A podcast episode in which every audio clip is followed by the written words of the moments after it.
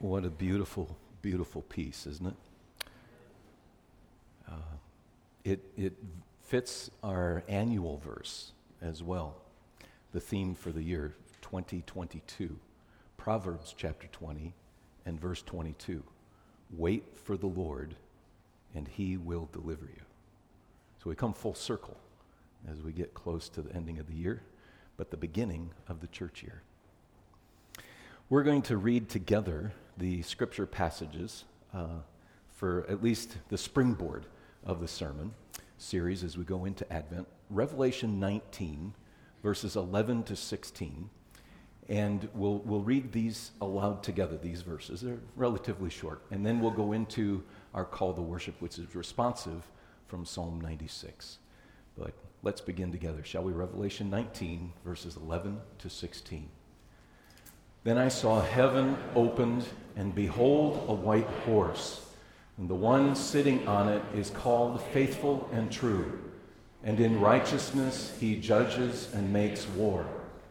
His eyes are like a flame of fire, his head are many diadems. He has a name written that no one knows but he himself. He is clothed in a robe dipped in blood and the name by which he is called is the Word of God. The armies of heaven, arrayed in fine linen, white and pure, were following him on white horses. And from his mouth comes a sharp sword with which to strike down the nations, and he will rule them with a rod of iron. He will tread the winepress of the fury of the wrath of God Almighty. And on his robe and on his thigh he has a name written King of Kings and Lord of Lords. And then our psalm Say among the nations, the Lord reigns. Yes, the world is established.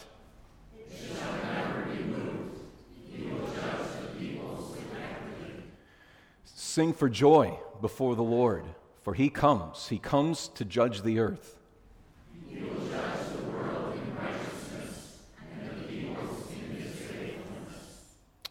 This is the word of the Lord. Amen. It's a, usually a challenge, but a joy uh, to find a psalm that responds thematically with whatever passage we're reading uh, for the sermon text. As we enter into this new season of Advent, we're going to um, develop this series, Sobriquets of the Season. Sobriquet. I suppose we need to explain that one. It's a, it can be a term that means nickname or title. So, as you read in Revelation 19, you may have noticed there were several names, several titles given to the Lord Jesus upon his second coming, his second return. There are four actually in this passage. The first we'll look at faithful and true. The second uh, we really can't explore too much because it's the one who shall remain, remain nameless. It's a name that only he knows. Uh, and, and I suppose in time he'll reveal that to us, probably not until he comes again. Then we have the Word of God, which is a title, a name for him. And then we have King of Kings and Lord of Lords. We're going we're gonna run, run out of titles in chapter 19, so we're going to have to bounce ahead to chapter 22 by the time Christmas and New Year come, and we'll, we'll read a few more sobriquets. Can you say that together with me? Sobriquet. There you go. It's not that hard. A little hard to read, but, but not that hard. Um, open your Bibles to Revelation 19. We'll be looking at verse 11, and we'll use it as a springboard because we're going to look at just the one title faithful and true. Now, this is a, a an idea that had been uh, presented earlier in the book of Revelation. Those of you that have been uh, with our Sunday evenings earlier in the fall, we began uh, a, a, journey through the book of Revelation. Took a little break as we were looking at uh, this critical theory kind of stuff. And We're grateful for Mr. Gent in leading us in that. We'll return to Revelation, but earlier in Revelation, uh, there is indeed this this reference to faithful and true as Jesus is among the seven churches, uh, the golden lampstands. Revelation chapter 3, verse 14. He's writing to the church of Laodicea, which is an ominous kind of setting in church. But he says, To the church in Laodicea, write this, verse 14, chapter 3 The words of the Amen, the faithful and true witness, the beginning of God's creation. We have a, a, series of words there again, faithful and true, but there it's connected with the word amen. The word amen is that old Hebrew word in the Old Testament, amen. And amen, amen is a word that means true, trusty, trustworthy. Uh, sometimes our English translations in the old days would say very, verily, verily, or truly, truly. Uh, I say unto you, He is the Amen of God. And this is picked up from Isaiah chapter 65.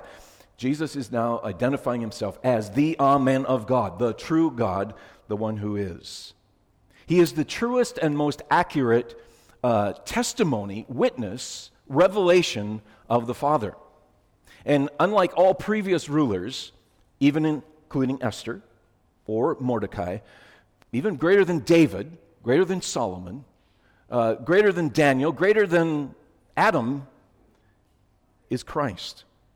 He is without neglect, without failure, without oversight, without sin. He is genuine, he is real, he is reliable, he is integral. The theologians call it simple.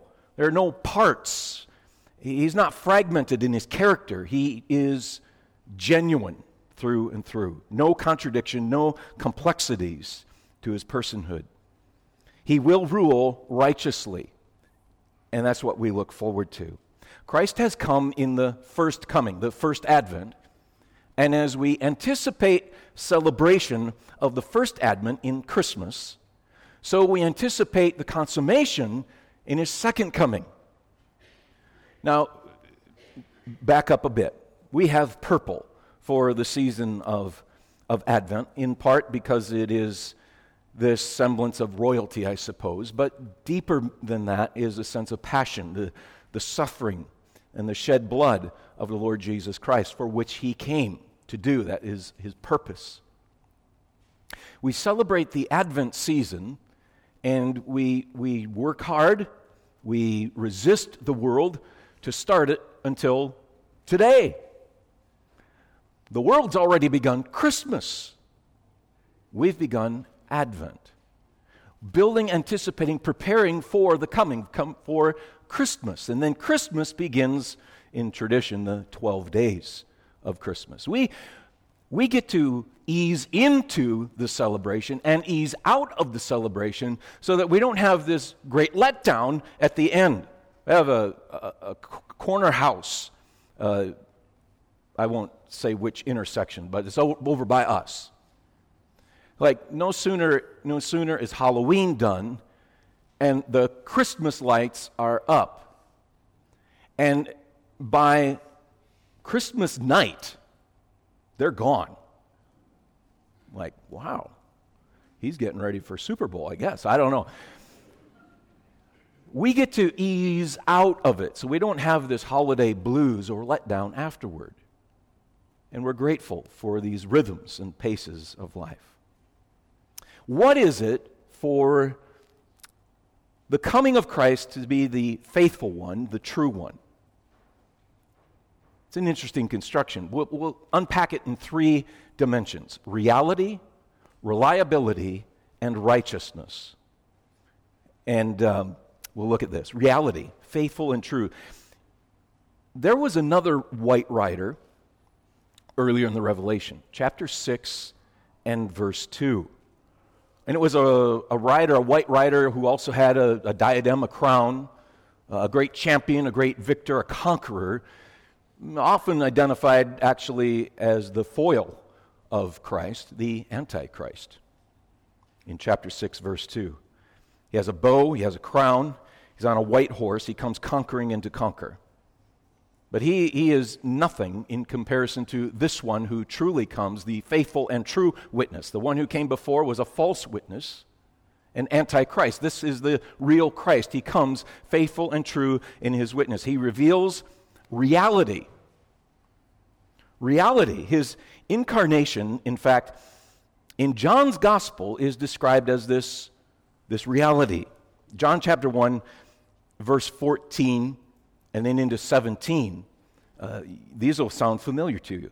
The Word became flesh and dwelt among us. We have seen his glory, glory as of the only Son from the Father, full of grace and truth. Truth. It's repeated again in verse 17. The law was through Moses, grace and truth through Jesus Christ. Grace and truth. Jesus himself later would identify with this and say, I am the way, the truth. I am the truth. I am the life. Truth brings life. Falsehood and deception bring death. Now, it's not, it's not only uh, that it's an t- entire opposite, but there is some. Satan is known as the father of lies. The father of lies. So we see this, John 8 uh, and verse 44. You are of your father the devil, and your will is to do the Father's desires. He was a murderer from the beginning and does not stand in truth, the truth, because there is no truth in him. When he lies, he speaks out of his own character. He is a liar and the father of lies. Character. Character of lie, a character of falsehood, a character of death and darkness. Jesus is the faithful and the true witness. He is reality in itself. It's not that Jesus is, is only the opposite of the devil, even as truth is, is not just the absence of falsehood. Truth is not just the absence of a lie. Truth is the, the bringing together, the construction that defines reality it, it stands in, yes, stark contrast to the lie, but the lie cannot exist apart from truth. Truth exists in the person of God. He is truth. Philosophically, ontologically, truth is, as God is. But the lie, the lie doesn't exist apart from the creature. And the lie doesn't exist apart from truth. It can't stand on its own. I know this is getting a little philosophical, a little heavy, but that's good for us. Truth needs nothing external to prop it up, it needs no other affirmation. The lie always does. So during this Advent season, the Christmas season, we will see and hear a lot of stories. True stories, uh, religious stories, some stories of the imagination, even fantasy. The Gifts of the Magi, uh, a wonderful story, but one of imagination and fantasy. It's not biblical, it's not scriptural in itself. In fact, even the names of the three magi, let's see Casper, Melchior,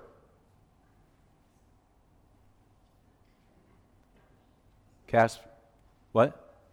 Balthazar. Yes, thank you. I thought if I started one, I'd, the other one would come, and it didn't. Doing that less and less these days. So, wonderful story, but fantasy. And we, we hear other stories. The Grinch. I don't know. Well, we'll stop with that. You'll hear these stories of fantasy. Oh, we could just say in a word Hallmark. Hallmark Christmas, fantasy. You don't agree with that? It is. But they, they assert values, they assert statements, they assert views, they assert what they say to be truths. And sometimes there is a, an element of truth in those stories. But all of those stories need to be weighed against the one who is reality, the faithful and true witness, the Lord Jesus Christ. I, I'm with you. I, I enjoy a lot of the stories, a lot of the Christmas fantasy. We, we build our idyllic and our idealistic Christmas villages. Right? You've got your little houses and your little people, and, and you create this wonderful scene of the idyllic life. And you can enjoy winter without being in it. You love the snow and the ice on the little display table. And those are fun. But the, the, the, songs and the sights, the stories of the season will suffuse us with a sense of longing for and striving for the sensations and the securities that they promise. We want them. But our enemy will deceive us into believing those lies. I, we played games over, over the, the weekend. Um, we, I happened to win That hasn't happened for quite a while. Uh, the last one that we played, however, involved money. And, and this, is, this is a game that was produced in the early 1960s, right? So I won with a sum of 59,000. My, my economists in the house tell me that was something like 300 some thousand by today's money, which would be fantastic. But even the 59 I'd take. But it's fantasy money. I wish it, I wish it was like I wish it was like Babes in Toyland. Right, Laura? Yeah.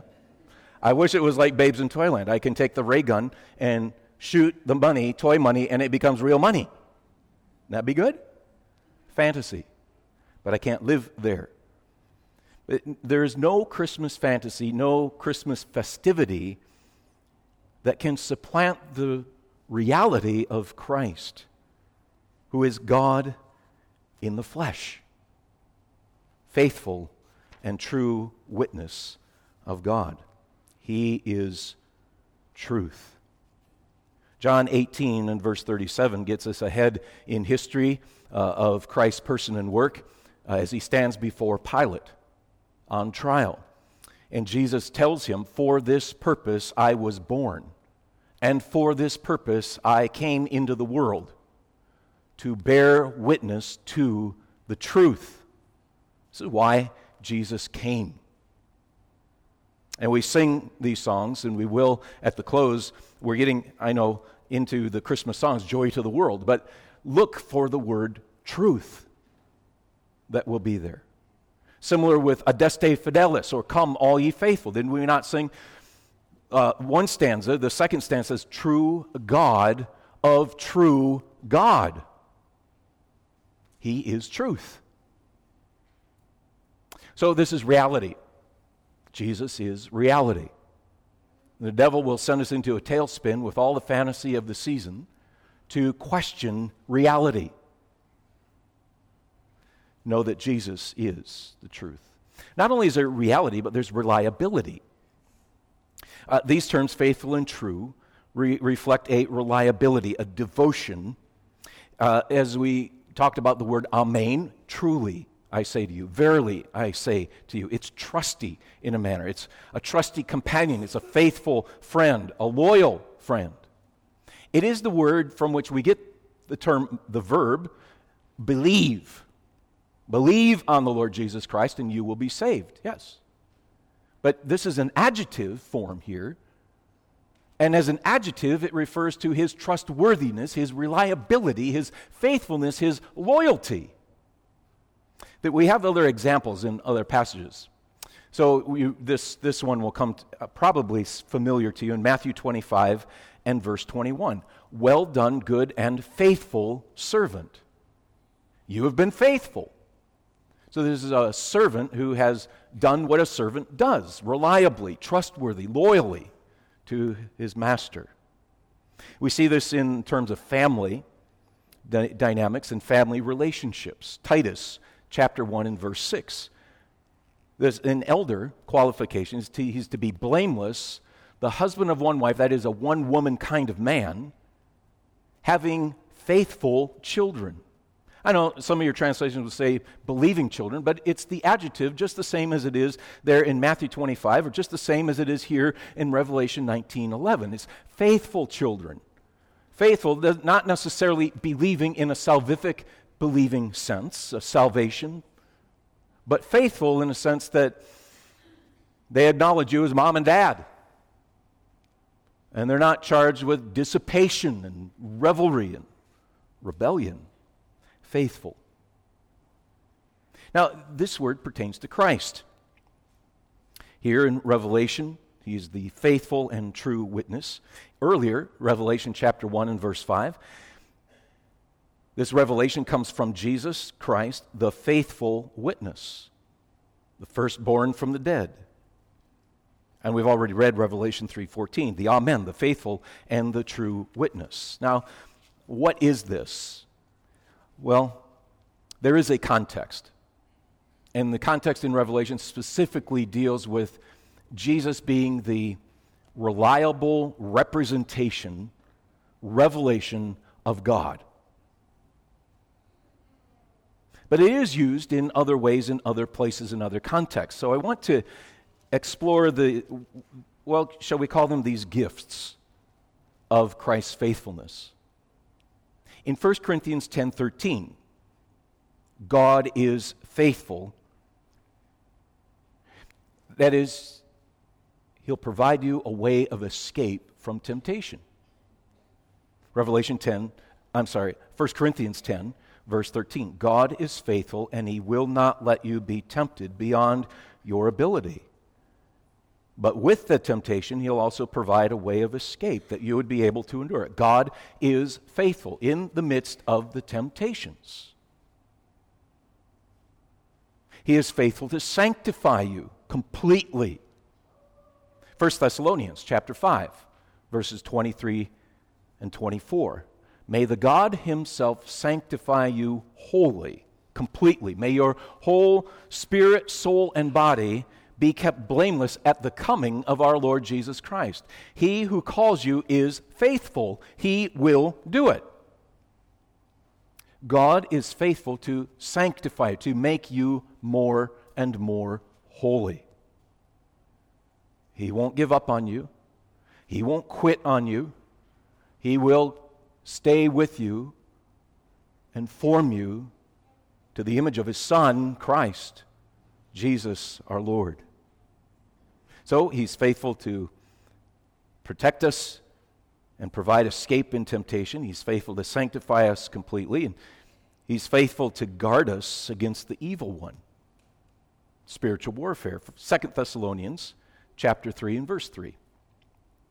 The Lord is faithful he will establish you and guard you against the evil one. You have an even better promise than Peter did. Jesus said Satan desires to sift you, to test you and try you. But even after you've been sifted, you will stand and witness to your brothers.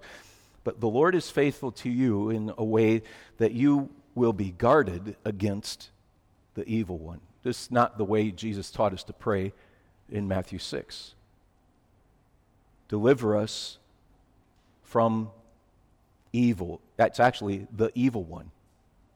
Deliver us from the evil one. Lead us.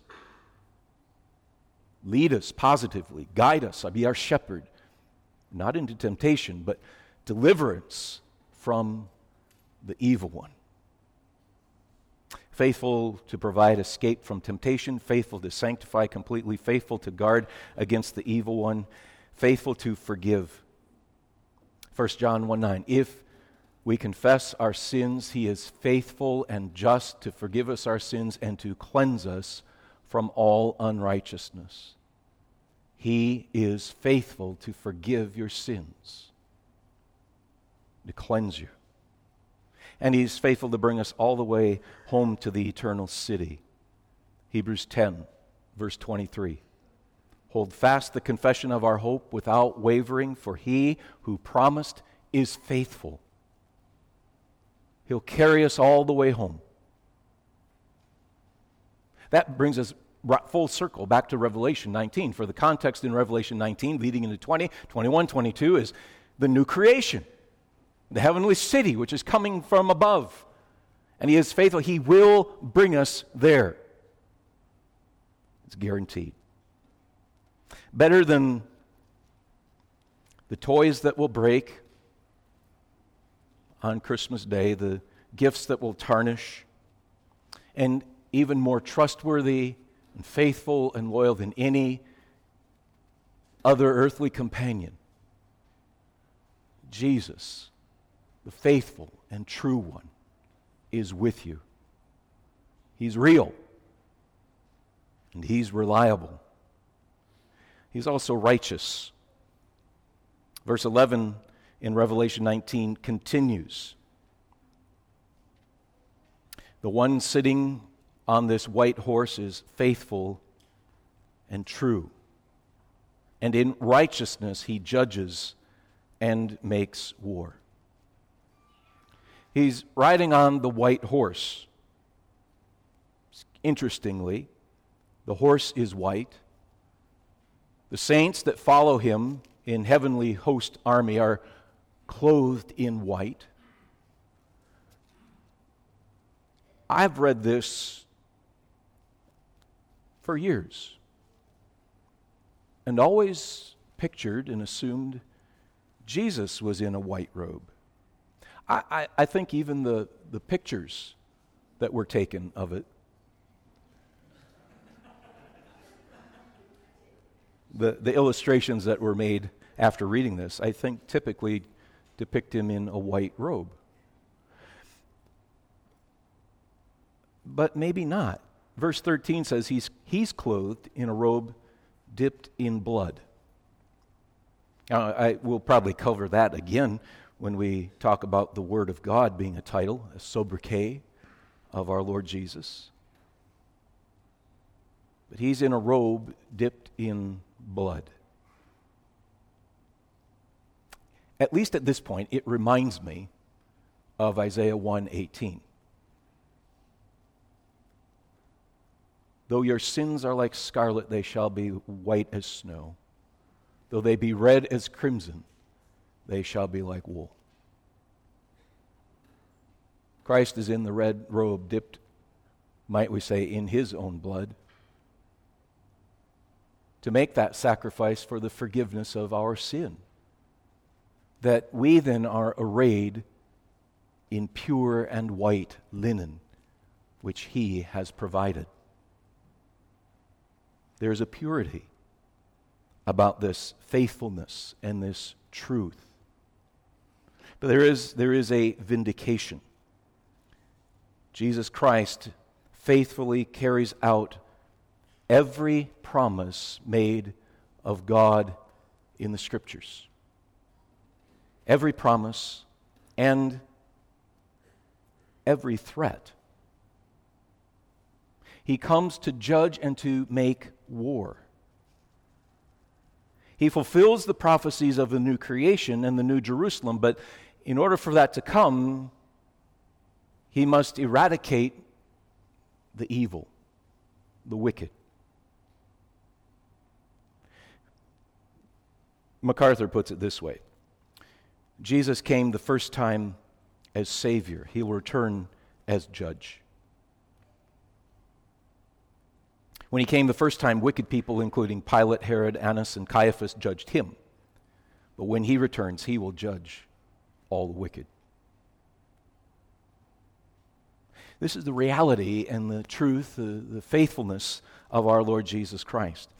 We can be impatient, looking around when will righteousness be served? When will justice be accomplished?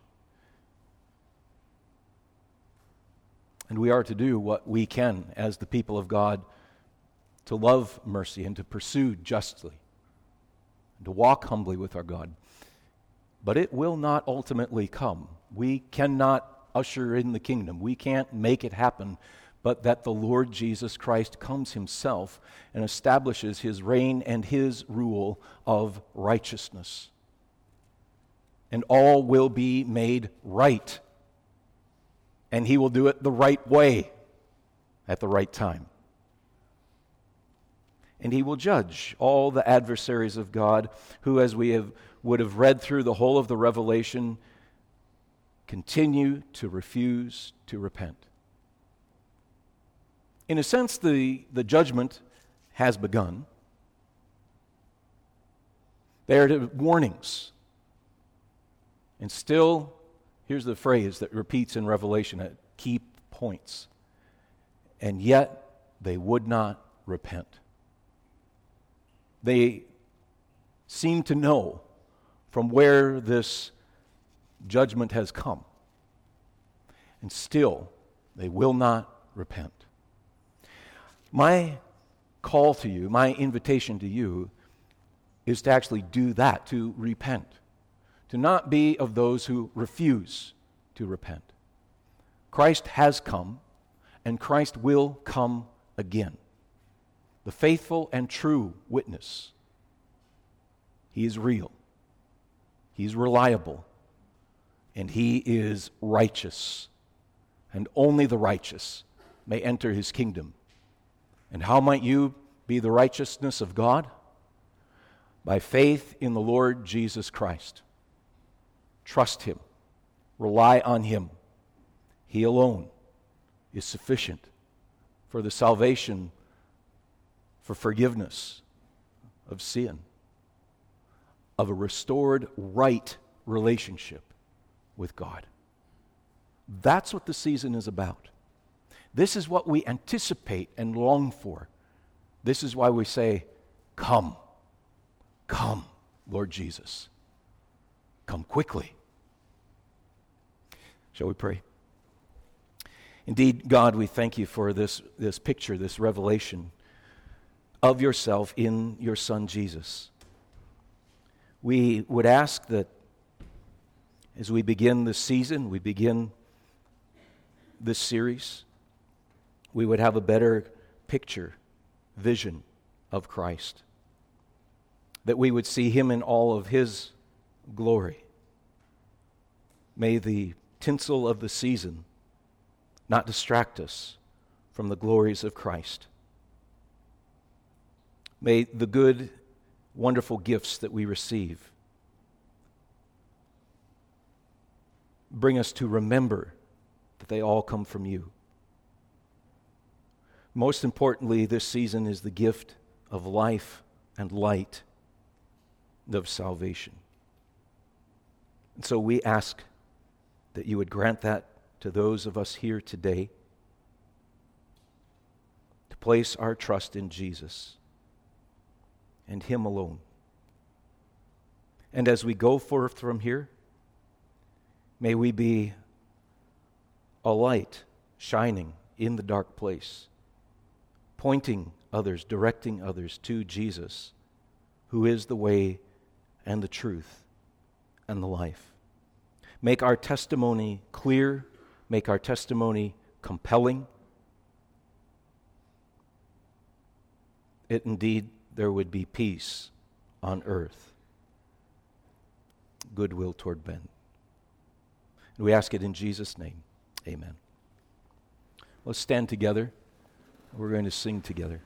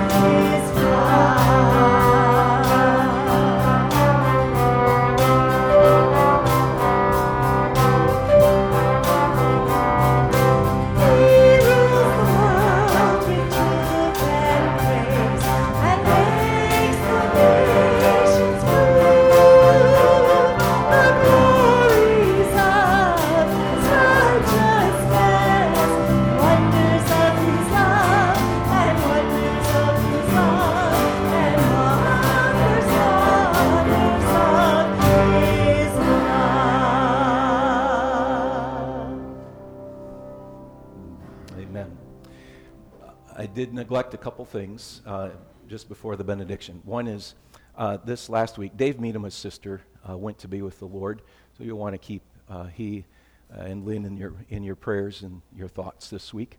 And um, after the service, if you want your updated picture for the directory, go downstairs in the fellowship hall and do that. If you would like to share a Christmas memory uh, for the Grace Family Christmas coming up, go down to the video room and you can re- very, very quickly, briefly record that. You're wondering, where's the video room? It's over there. It's the old Sunday school office.